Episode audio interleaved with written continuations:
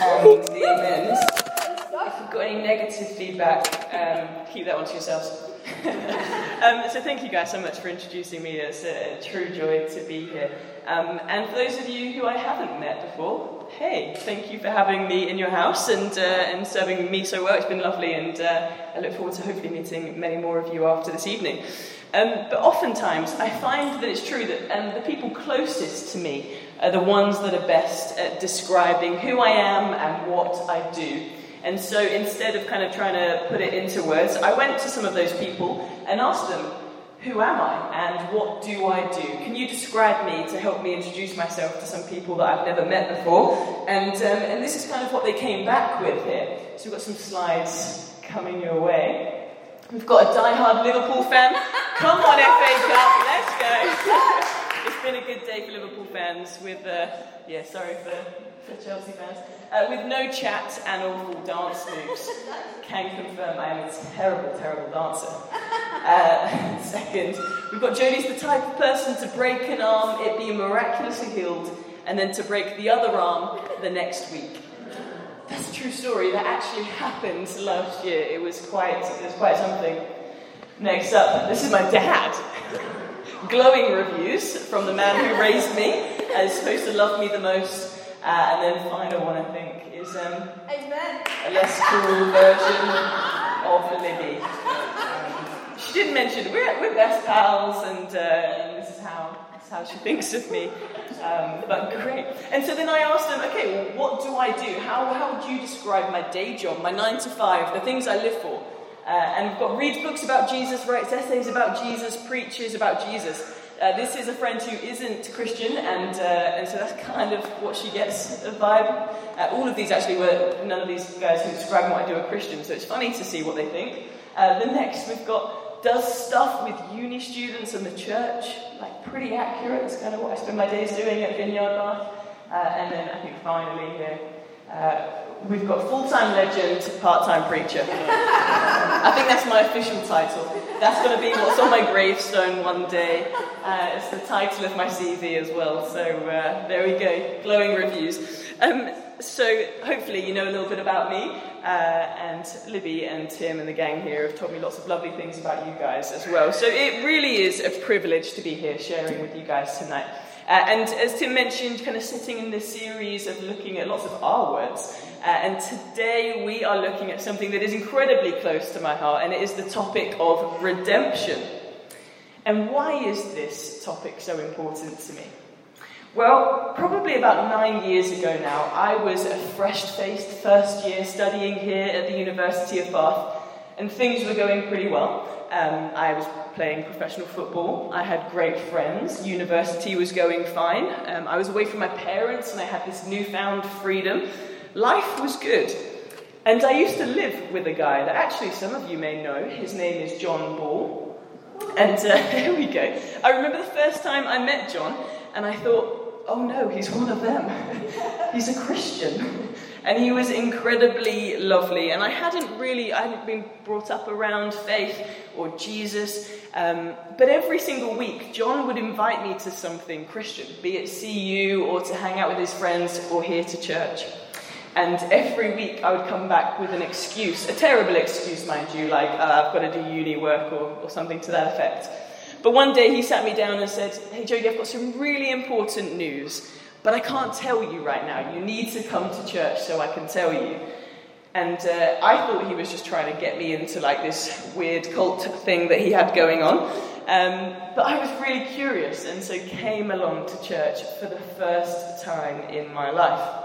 And sorry to whoever was preaching, uh, if it was you, Tim. Uh, it, it, I didn't listen to a word that was said. Um, I just sat on one of those sofas at the back and I just cried. And I cried and I cried and I cried. And, um, and someone lovely came up to me and asked me what was going on and, and whether they could pray. And I offered some terrible, uh, unconvincing excuse as to why I was crying. And then she prayed for me. Um, but I was just, there was something in me that was really stirring. And, uh, and John and Imogen that night amazingly announced their engagement together, um, which was a lovely, joyous moment. And I was still sat there crying. I couldn't quite put words to it, and I wasn't a crier, so it was kind of weird. But there was this thing in me that I couldn't quite put words to it. But in that moment, I felt lost. Things were good, but I didn't know where I was going. And unbeknownst to me, things shortly would get way harder than they were at that time. Um, a few years later, my football career went swiftly down the pan. Um, my mum sadly got quite ill, and uh, I turned to familiar things like drink and drugs and unhealthy relationships. And, um, and at this point, I was living over in New Zealand, and a friend again invited me to church, much like John did that day. And reluctantly, I went. And um, it was the second time my, in my life going to a church, and I walked in, and the exact same thing happened to me again. I just cried. And at the end of the service, again, someone offered to pray for me. And in that moment, she offered a word of knowledge that was speaking so directly into some past hurt that God obviously wanted to redeem that I could no longer ignore it. And in that moment, my life changed. I realized that there was a God and He was relentlessly and re- totally pursuing me. I couldn't ignore it anymore. And so my story of redemption started really here, nine years ago, when I stepped into this very room where I heard the gospel for the first time in a church. I was lost, and God faithfully searched after me until I gave my life to Him, and it's never been the same since. Come on, we've got of those. So, redemption is a really tricky topic to kind of get our heads around, right? There's all sorts of uh, language that is confusing. Um, so we're going to get into it tonight, um, not by coming up with some tricky theological um, definition to try and remember, but through stories to kind of help us out. And this is kind of what Jesus did to explain stuff, right? Um, throughout his teachings, there was something like 37 parables or stories that he told. And one of the reasons he did these was to take really complex words, ideas, or pictures of the kingdom of God and make it more understandable for people like me, and some of you, I'm sure.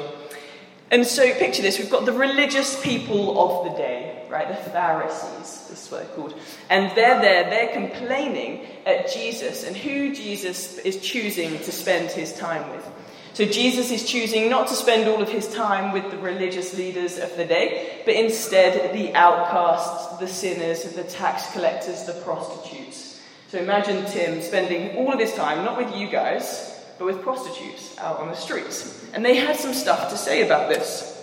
And, uh, and so Jesus told a few stories about being lost and God's redemption plan.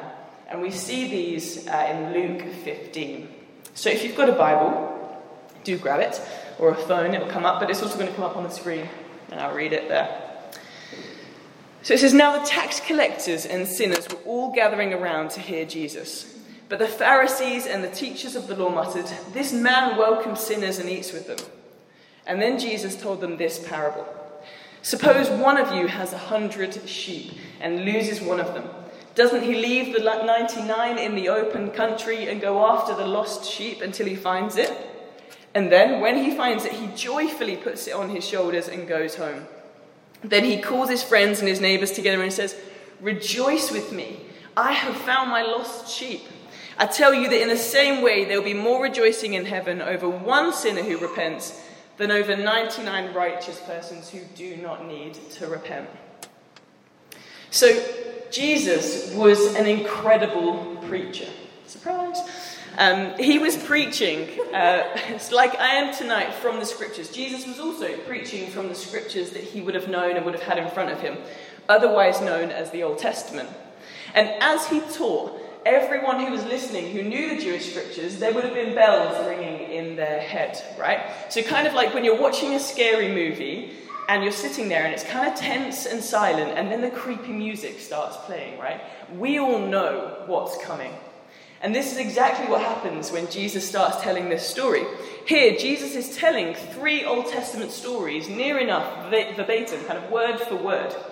If any of you have read the Psalms, you find Psalm 23 and David saying, The Lord is my shepherd. We also see some familiarities in Jeremiah 23, but especially check out this one from Ezekiel, who is a prophet in the Old Testament. And this is God talking. He says, Behold, I myself will search for my sheep and I will seek them out.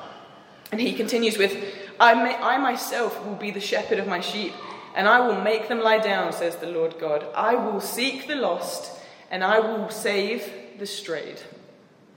So hopefully here you can start seeing lots of parallels between this story. And the word used here in Hebrew for the word saved uh, is actually synonymous with the word redeemed. And that can be said for many of those words in terms of saved and redeemed throughout the New Testament. Um, so when we hear saved, though it's not always an exact um, translation, you can often read the subtext into it of being redeemed. So it's kind of helpful to think about when tracking through the New Testament as well. And it's important because in this moment it's referring to the fact that the, the, religious teachers that Jesus is talking to in that moment have mistreated the people in front of them, mistreated the flock that God has given them to look after. Instead, they've chosen to look after themselves, and as a result, all sorts of people are lost and are crying out. And God says, There will come a time where I will come to you as a shepherd, and when that happens, I will redeem the lost sheep. That's kind of what he's saying through Ezekiel. And then when Jesus comes, he defines his mission. He says, I have come to seek and to save the lost sheep of Israel. I am that shepherd that God was talking about in Ezekiel. I will find those people and I will bring them home. So, as Jesus was walking around Galilee doing incredible things like preaching the gospel and raising the dead and healing the sick and cleansing the lepers, he was seeking and saving all of those which were lost. So Jesus is saying to anyone who can hear, I am that shepherd Ezekiel prophesied about. I am the very one that you are waiting for, and I am going to lead you home to the Father. So then we jump into the second story, and at this point it's really important to remember who's writing these stories.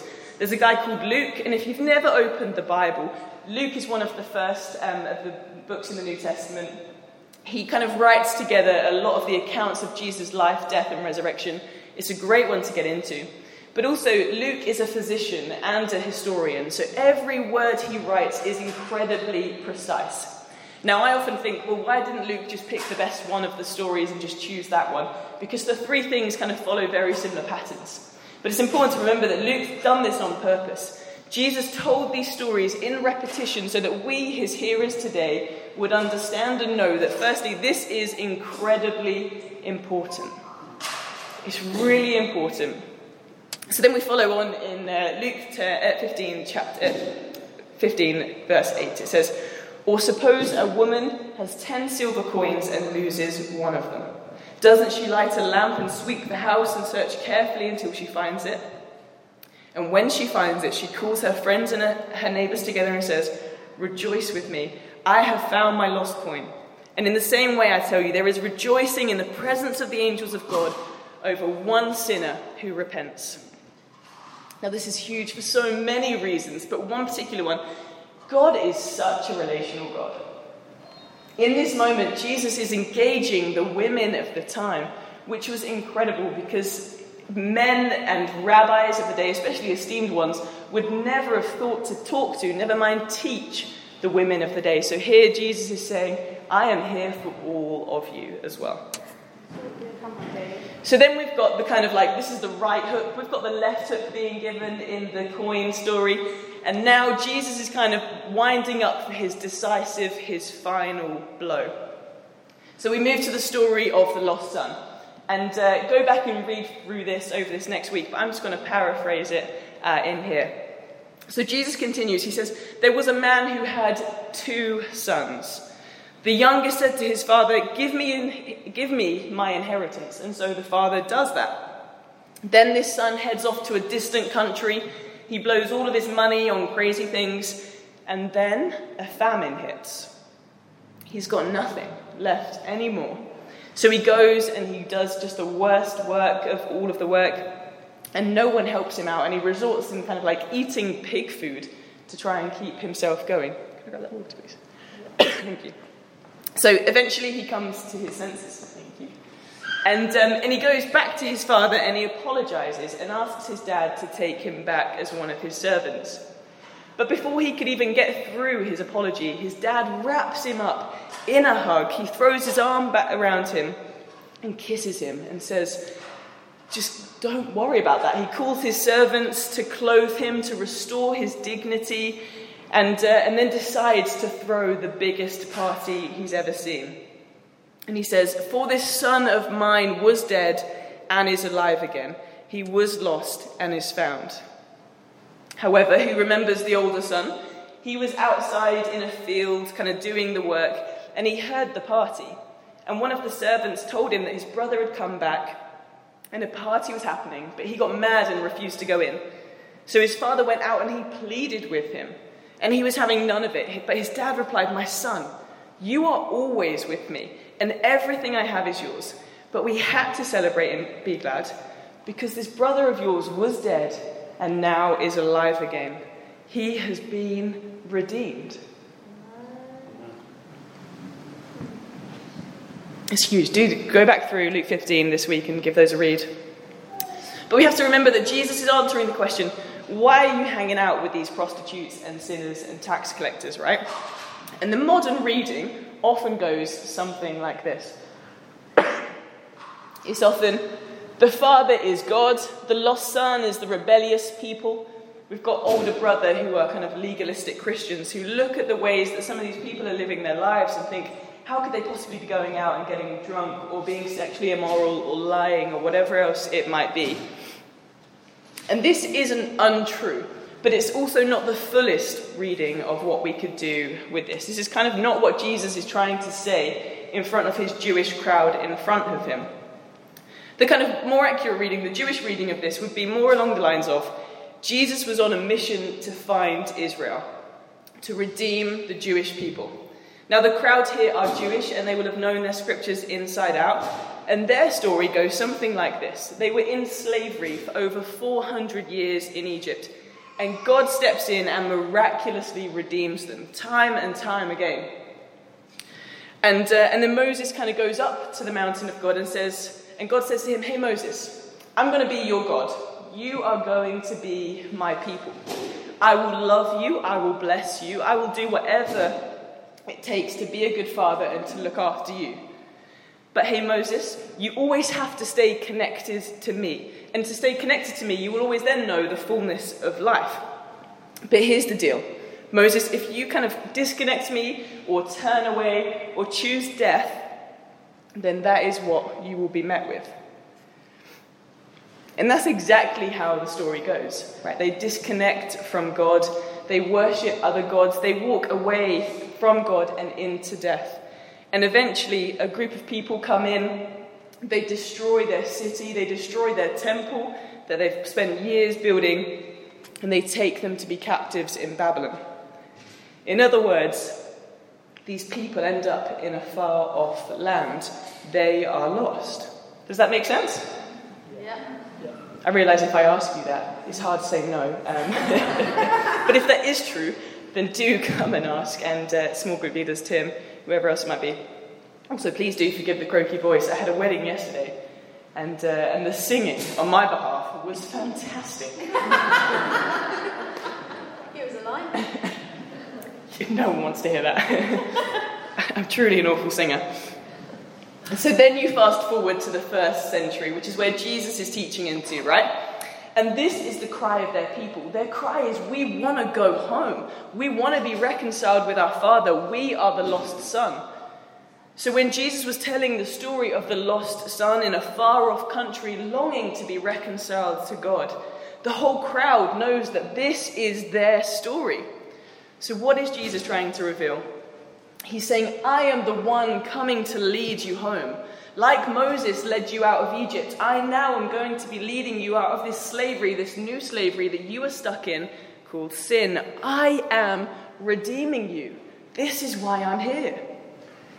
And to understand the older brother, brother in the story, we kind of need a little bit of history there. So when people, um, when the people returned back from exile from Babylon, where they were, they kind of stuck, they came back to their own land and they began rebuilding their temple that had been destroyed.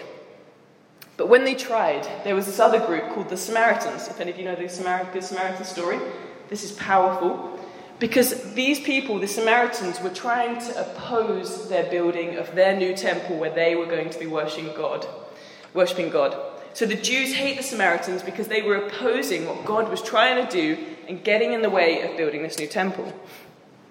So then, in this story, Jesus is saying, I am the new temple. I'm aiming here to establish the kingdom amongst you. And you know what, Pharisees? The people you hate the most, yeah, the Samaritans, you've become like them. Because they were opposing what God is doing, and now you are opposing what God is trying to do in me and establishing the kingdom of God. You're becoming the thing that you hate the most. So the older brother here is the Pharisees. Can you imagine God calling a bunch of us out, me, I'm sure included, just like that? Kind of final bit of uh, dense theology. Well done for staying with me through it, or at least pretending to. So, how does God save us? If his mission is to seek and to save the lost, how does he actually do this? The answer is Jesus is fully God. Not just a little bit God, not just doing a really good impression of God. He is fully 100% God. And that is the heart of Christianity. So Jesus is the Father coming to earth to redeem us I think there's a slide there, Mark. Um, but it's not enough to say that Jesus is just fully, fully God. Because Jesus is also 100% fully human. So we're not just saying here that Jesus is the Father coming to run after the lost Son, because Jesus also became the lost Son. Huge. Ever thought about that one before? I certainly hadn't. Jesus, in becoming human, became the lost Son. And this is where it gets really cool. Think back to the first verse of that lost son story. It says, A father has two sons. And so, for you Bible nerds, Tim, where does your mind go to uh, when I mention the two sons? Some of you might be thinking, ah, maybe I should open that Bible again once every while. Uh, some of you will be going there straight away. So if you think back, we've got Cain and Abel in Genesis. We've got Esau and Jacob. We've got Judah and Joseph. And this is exactly where those Jewish listeners would have been gone to again. So we're kind of in that scary movie moment. The music is playing as soon as he hears that there are two sons in this story. So we're going to focus just on Joseph for one moment. And if you don't know the story of Joseph, he was one of 12 kids. Um, and he was really cool, but his brothers didn't think so. And so they sold him into slavery. Uh, pretty, pretty awful, right? Um, and after a while, his family just presumed Joseph to be dead. However, at some point, it became very clear that Joseph wasn't dead. In fact, he was alive, and at the right time, he was reconciled back into his family. So, so much overlap in this story. And if you've never seen that, go back and look between the two. It's really fun. And so, Joseph, right? A son who was thought to be dead and yet is alive and was reconciled to his father. And then we look in the story in Luke, there was a son who was thought to be dead, however, was alive and was reconciled to his father. And now we look at Jesus on the cross, in the tomb, thought to be dead. And actually, to the Pharisees, he looked an awful lot like the lost son. He was carrying so much sin and brokenness on that cross he was relationally distant from God. When he cries out, God, my God, why have you forsaken me? He enters into our lostness to bring us home. So when Jesus is na- laying naked on the cross in agony, humiliated, ashamed, when he's crying out those words, Why have you forsaken me? In that moment, Jesus experiences our lostness. He experiences our pain, our anxiety, our depression, our rejection. Why? Why would he enter into that lostness? The answer is to find you, to find me, to bring us home. How beautiful is that? Jesus would enter our lostness to redeem us. And there is no greater redemption than that. And this is the fullest definition of redemption we will ever have. Jesus was retelling all of Israel's story. God's people lost, in need of redemption for all of history. God, time and time after again, have redeemed his people Jacob, Joseph, Israel, us. And like Joseph, like the son in the story, Jesus was thought to be dead. But two days later, Jesus rose from the grave, physically defeating death, and was reconciled into that right relationship with God, his Father. But in doing this, he did something different to the story in here, in Luke, or in Joseph, or in any of the others. In doing this, he redeemed you and I into that relationship with God too. And so, when we read these words, he is saying to us tonight in St. Matt's, wherever else we might be across the city, you descendants of Jacob, you descendants of Joseph, of Israel, do not fear, for I have redeemed you, I have called you by name, you are mine. So let's land with a couple of questions, get practical. How do we apply this? You might be there thinking, thank the Lord that that history lesson is over. or maybe you're just looking something to grab onto for tonight. So what? Like, what's all of this got to do with it? Here's the difference that I think all of this makes. Firstly, the ministry of Jesus was to redeem all of Israel by entering into her pain and leading her home. But He also wants to do that with every single one of us tonight. So, what areas of your life do you need Jesus to enter into to bring you home? I want you to realize that it's this mission of Jesus who is alive here today and here by His Spirit right now. And He wants to seek and to save any part of you that is feeling lost or distant from Him. Where are you lost? Where are you hurting right now? He can bring you home. When Adam and Eve messed up in the garden, what did God do? He wanders around the garden like, Adam, Eve, where are you? He's saying, I want to find you, not because I want to punish you, but so I can lead you back to me, to back home, to safety, so I can heal you.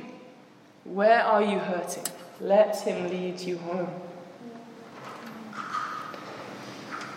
And if you're here today and you wouldn't call yourself a Christian, well done for being here and putting up with me for so long, that's for sure. But I made the best decision of my life that I've ever made six years ago when I said yes to getting to know Jesus, receiving his redemption, and allowing him to lead me back home. And I promise you, if that is you, this is the greatest adventure you will ever go on. It's not always easy, that's for sure. But he does promise that he will always be with you. And my invitation to you guys today is will you let him in for the first time? Would you come and get to know the man that has changed my life and for so many people in here too? And finally, a second thing for you guys is in what ways are we, as his church, entering into the work of Jesus' ministry and joining in with his redemption plan? He says, I want to find you. I want to bring you back home. But I also want to send you out so you can bring others back home with you. I want you to get so close to the people that are hurting around you that you feel their pain. This is the heart of Jesus. And I realized when preparing this, there is one main reason that pastors and preachers have kids. Um, and I think it's mostly so that they can just use analogies. Um, so if you're in here tonight and you don't have kids, much like me, uh, you're going to have to get creative with me, right? And if you if you do have kids, then you've got a leg up on us. So just think about this, right? Think that you've got a kid.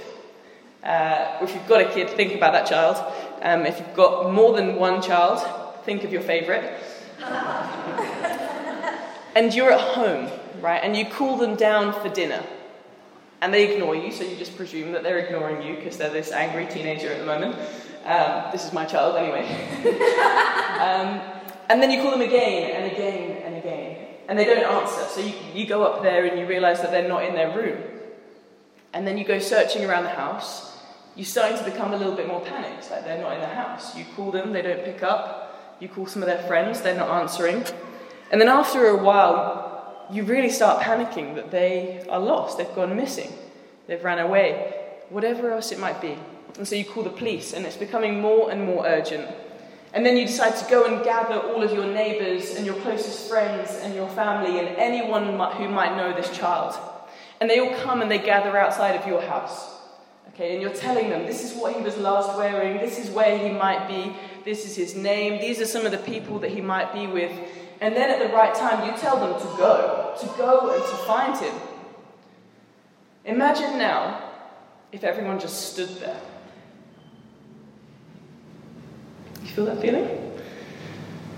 Imagine the disappointment. Maybe they all start turning to each other and think, yeah, maybe this is a good strategy about how we go and find him, or um, they start coming back to you with reasons as to, oh, I just don't think I've got the right tools to go and find him. I don't think that I've got all of my stuff together, uh, so I can't possibly go think about finding him. Imagine the disappointment, the frustration, thinking that nobody cares. And if God's main concern is redeeming the lost, and as we, as search, as gatherers, as followers of Jesus, if all we do is gather together, we are surely, this is my conviction, not going to experience the fullness of what He has for us. It's my experience when I see someone meet with God for the first time that the presence of God is with me more tangibly than ever before. And it's kind of unsurprising because it's in the context of the Great Commission in Matthew 28, where Jesus finally says, Go, make disciples, baptize them, teach them my commands, that he finishes with this decisive line saying, And surely I am with you always, to the very end of the age. God is with you when you are joining in with his great redemption plan. So, will you guys join in? And this isn't out of obligation or guilt or shame, and I'm sure for so many of you guys in here, you are already doing the stuff. And if you're here and you're not a follower of Jesus, this isn't because we have to or because we need to get our numbers up or anything like that. This instead comes as an overflow of God's grace and a true understanding of the good news of Jesus. Knowing that we have life eternal, but more than that, we have life here and life to the full even in this very day. We do this because we know there is no better alternative than living a life in relationship with Him, even in the fear or the, the, the face of fearing that embarrassment, as someone might say, no. I have been on the other side. I know what a life is like of traveling, of sport, of crazy living. But I can promise you guys that there is no greater fulfillment in this life than going from being lost to being found, to being known, and to know the Creator of the one who has created all of this and you, to being redeemed by the one who loves you the most. So Jesus says, I have redeemed you, and one day I will bring you home completely. But in the meantime, join in my plans of redeeming the rest of my people, those who are lost. Tell them there is a way home, and tell them his name is Jesus.